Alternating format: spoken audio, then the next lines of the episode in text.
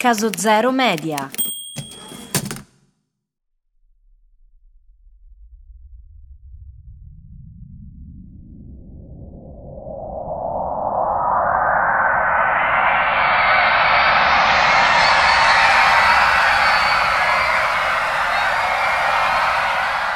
...7 febbraio 1964. 100.000 fans ululanti e un assalto di fotografi accolgono l'arrivo della giovane band all'aeroporto di New York, il John Fitzgerald Kennedy, già ora chiamato come il presidente ucciso l'anno precedente. Nella loro prima trasferta americana sono attesi da una serie di date al Carnegie Hall al Coliseum di Washington e rilasceranno un'intervista all'Ed Sullivan Show, il David Letterman di quegli anni, anzi colui che ha creato poi David Letterman.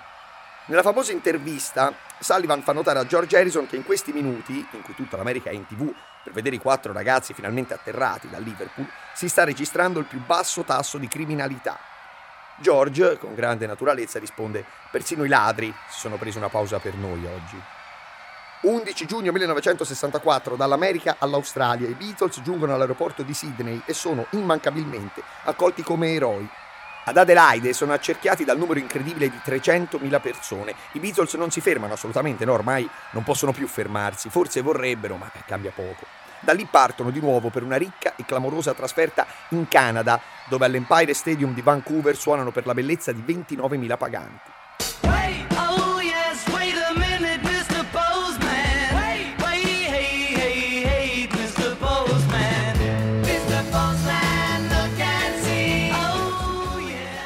Caso Zero Media presenta Scarafaggi, Across the Beatles, la storia di quella che è stata la più grande band di tutti i tempi e di quello che, scostando leggermente il tappeto, ha lasciato sotto di sé.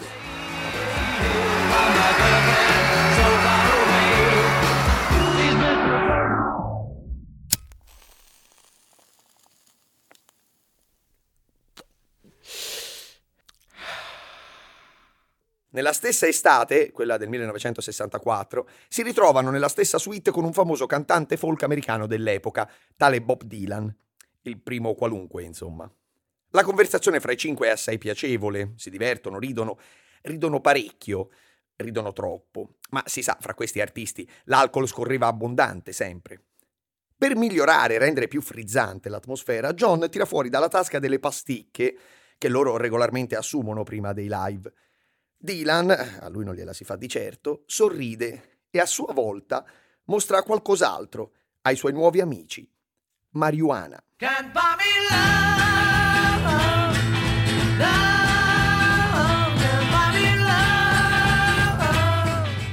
Esce il loro terzo album, è il 10 luglio 1964 quando fa il suo ingresso nel mercato l'album A Hard Day's Night. Parallelamente viene distribuito nelle sale anche un film, il primo da loro girato, non un capolavoro a essere onesti. Anche se per Giorgio questo film, beh, un piccolo capolavoro lo è. Sì, perché durante le riprese si innamora di una giovane modella, Patty Boyd, che all'epoca aveva soli 19 anni, non aveva davanti a sé una luminosa carriera e infatti lì faceva solamente la comparsa. Ma per il nostro chitarrista di Spike, altro che un chuck, una posa e tanti saluti, altro che comparsa. Per lui, Patty, sarà e come protagonista.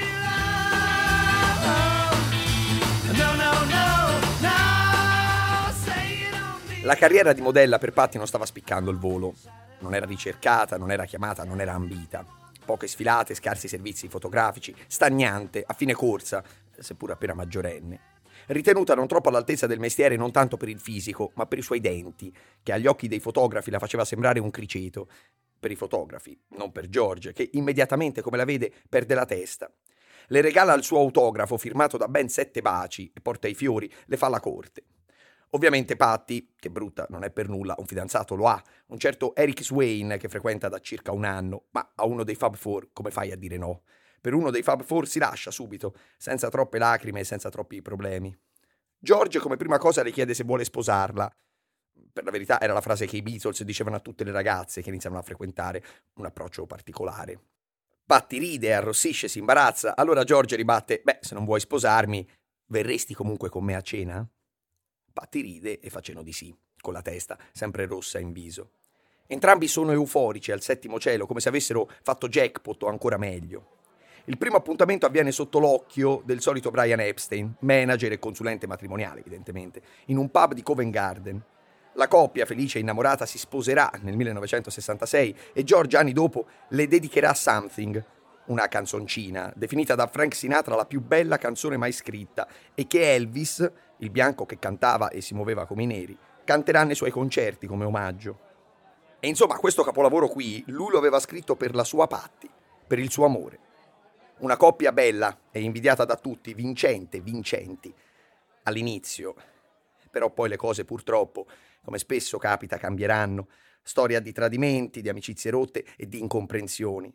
Patti andrà a letto con Lennon, sentendosi trascurata dall'amore di George prima per l'induismo e poi per la moglie di Ringo. A Lennon seguiranno altri amanti e negli anni 70 il divorzio diventerà poi per entrambi inevitabile. Quando Patti scapperà con Eric Clapton, allora amico intimo di Harrison, George non dirà nulla.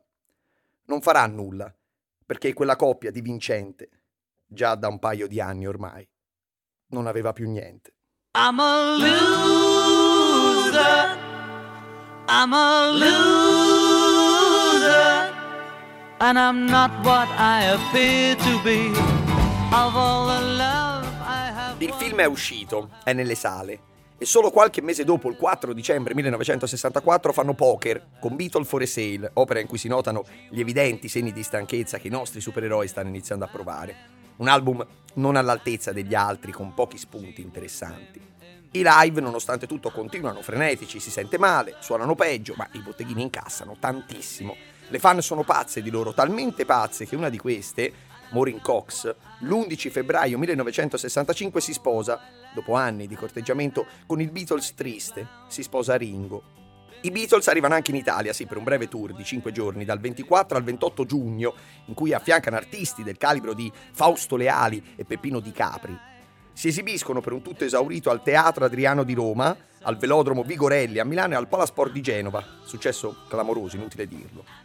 Help, la conferma del successo, quinto album, esce il 6 agosto 1965 questo sì che è un album, a partire dalla canzone che dà il titolo all'LP, poi Ticket to Ride, ma soprattutto Yesterday, che all'inizio doveva chiamarsi Uova strapazzate, scritta da Paul svegliandosi da un sogno e andando subito al piano nella casa della sua allora fidanzata Jane Asher per evitare di perdere la melodia. Melodia che era sicuro di aver plagiato a qualcuno, ma che a nessuno in realtà aveva copiato. Era come riportare un oggetto smarrito alla polizia, racconterà anni dopo riferendosi all'uscita del singolo.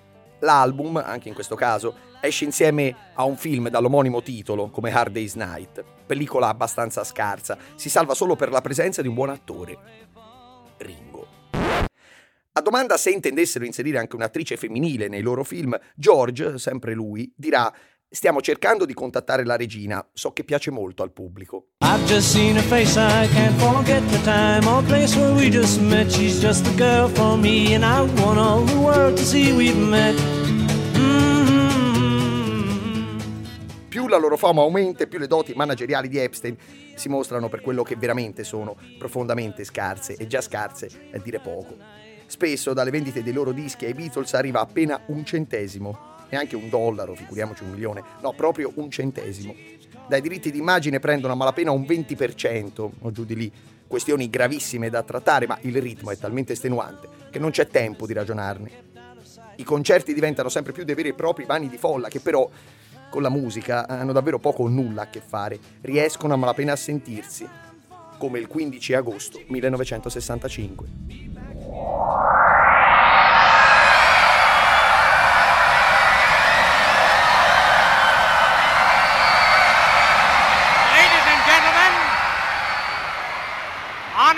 By their country, decorated by their queen, and loved here in America, here are the Beatles!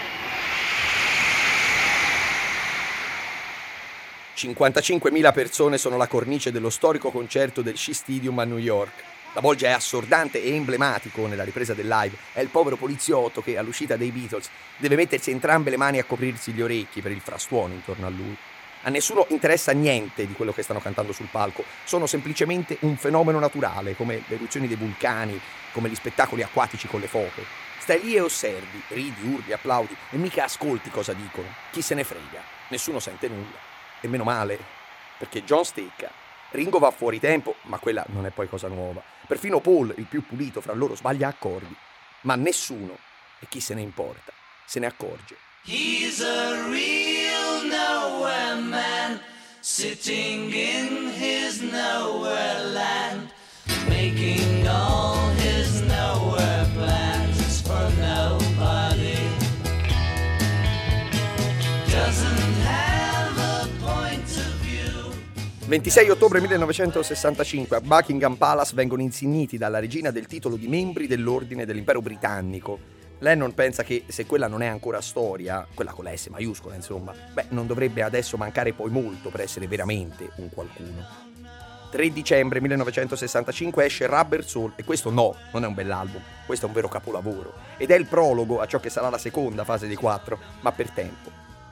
Nel giugno 1966, giunti in Giappone per il loro tour asiatico, qualcosa comincia a cambiare. Qualcosa comincia a rompersi.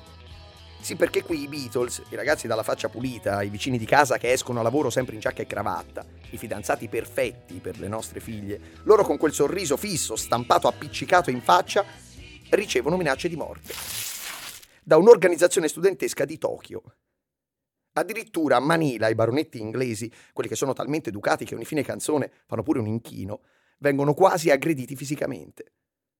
Basta non pensarci, un incidente di percorso, un intralcio, un inconveniente che si supera, basta far finta di non sentire, di non avvertire che però qualcosa dentro di loro è cambiato. No, no, ma che? Basta fare finta di niente, basta correre, turne inglese, asiatica, terza trasferta americana, si attendono successi, ricchezza, gloria, non si poteva però attendere questo. If it had said we're more, uh, television is more popular than Jesus, I might have got away with it.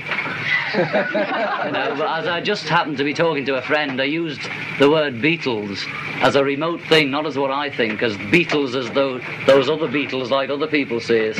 I just said they are, are having more in, more influence on kids and things than anything else, including Jesus. La verità è che siamo più popolari di Gesù Cristo. Questa frase di John segnerà indelebilmente l'ultima trasferta dei Beatles. Nonostante Lennon si corregga pochi giorni dopo dicendo di non aver mai voluto affermare di essere migliore o peggiore di Gesù, figura che lui peraltro stima moltissimo, il danno è stato fatto. Il Ku Klux Klan non perde tempo bruciando nel Texas centinaia di migliaia di libri e CD dei Beatles.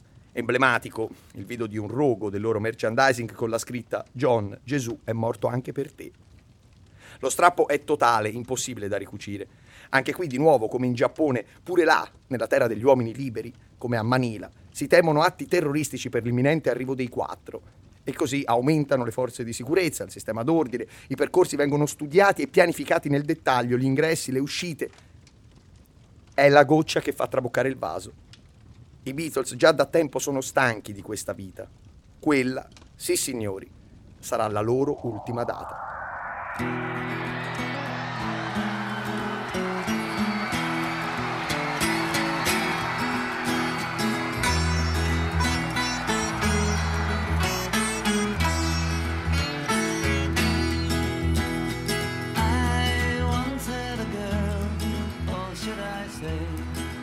29 agosto 1966, Candlestick Park, San Francisco. I Beatles suonano per una folla non quantificabile di persone, la sicurezza è alla massima allerta. Da poco i Beatles hanno intanto concluso un nuovo album, di cui però non faranno nemmeno una traccia in quel live, Revolver, ennesimo capolavoro fra parentesi, dove hanno cominciato a prediligere le lunghe sessioni di lavoro in sala registrazione. I Beatles continuano a trionfare, sempre per carità, e continuano a trionfare nonostante tutto, ci mancherebbe, e continuano, continuano, continuano a trionfare, basta! Il ritmo è così estenuante, album, concerti, film, album, concerti, interviste, concerti, tv, album, giornali, album, concerti e via e via e via e via e via e via che una volta Ringo se ne esce dicendo